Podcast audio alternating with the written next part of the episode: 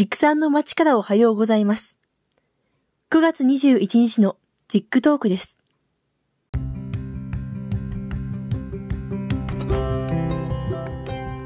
この番組では、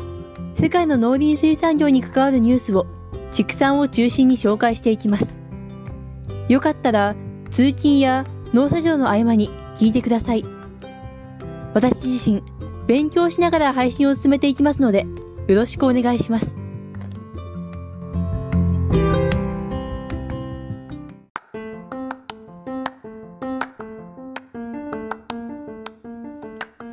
まずは気候変動が家畜用乾燥の収穫量に及ぼす影響についての話題です。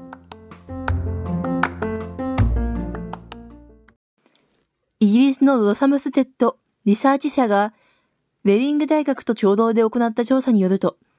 過去100年間で家畜用乾草の収穫量は約3分の1減少しているそうです。これは同社が1902年から2016年の115年間にわたり、特定の区域内における乾草の収穫量を調査した結果で、乾燥の収穫量は調査期間中に35%減少したそうです。気候変動により、21世紀は20世紀と比べて、より秋から春にかけての気温が上昇し、かつ湿度が低下していますが、それが乾燥の収穫量が減少した原因の一つだと考えられています。このまま地球温暖化が進めば、温室効果ガスの排出量に応じて、現在から2080年までの間に、さらに20%から50%ほど収穫量が減少するものと考えられています。世界中で起こっている豪雨災害や干ばつなどの異常気象を鑑みても、自給飼料の植え方も時代に合わせて変えていく必要がありそうです。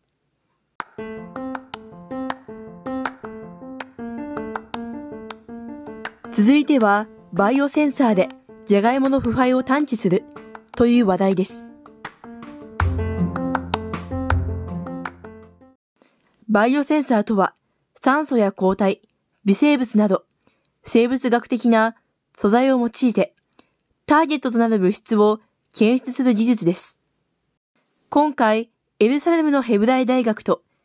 農業研究機関がジャガイモの病気を早期に検出するためのバイオセンサーの開発に成功したということです。これは微生物パネルを利用した技術で、パネルが病気になったり、腐り始めたジャガイモに触れると、パネル内の微生物が光るという仕組みです。パネルが発光する強さから、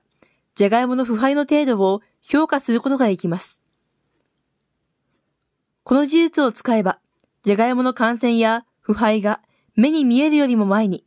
検知して対策を講ずることができます。本格的に腐る前のじゃがいもを特定し、健康なじゃがいもから遠ざけることで、感染が拡大するのを防ぐことができます。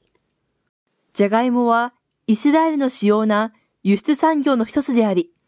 年間生産量は70万トンを超えます。この事実により、ジャガイモの収穫量と輸出量が増え、食品ロスが減り、ひいては世界的な食料危機の解決につながる可能性もあります。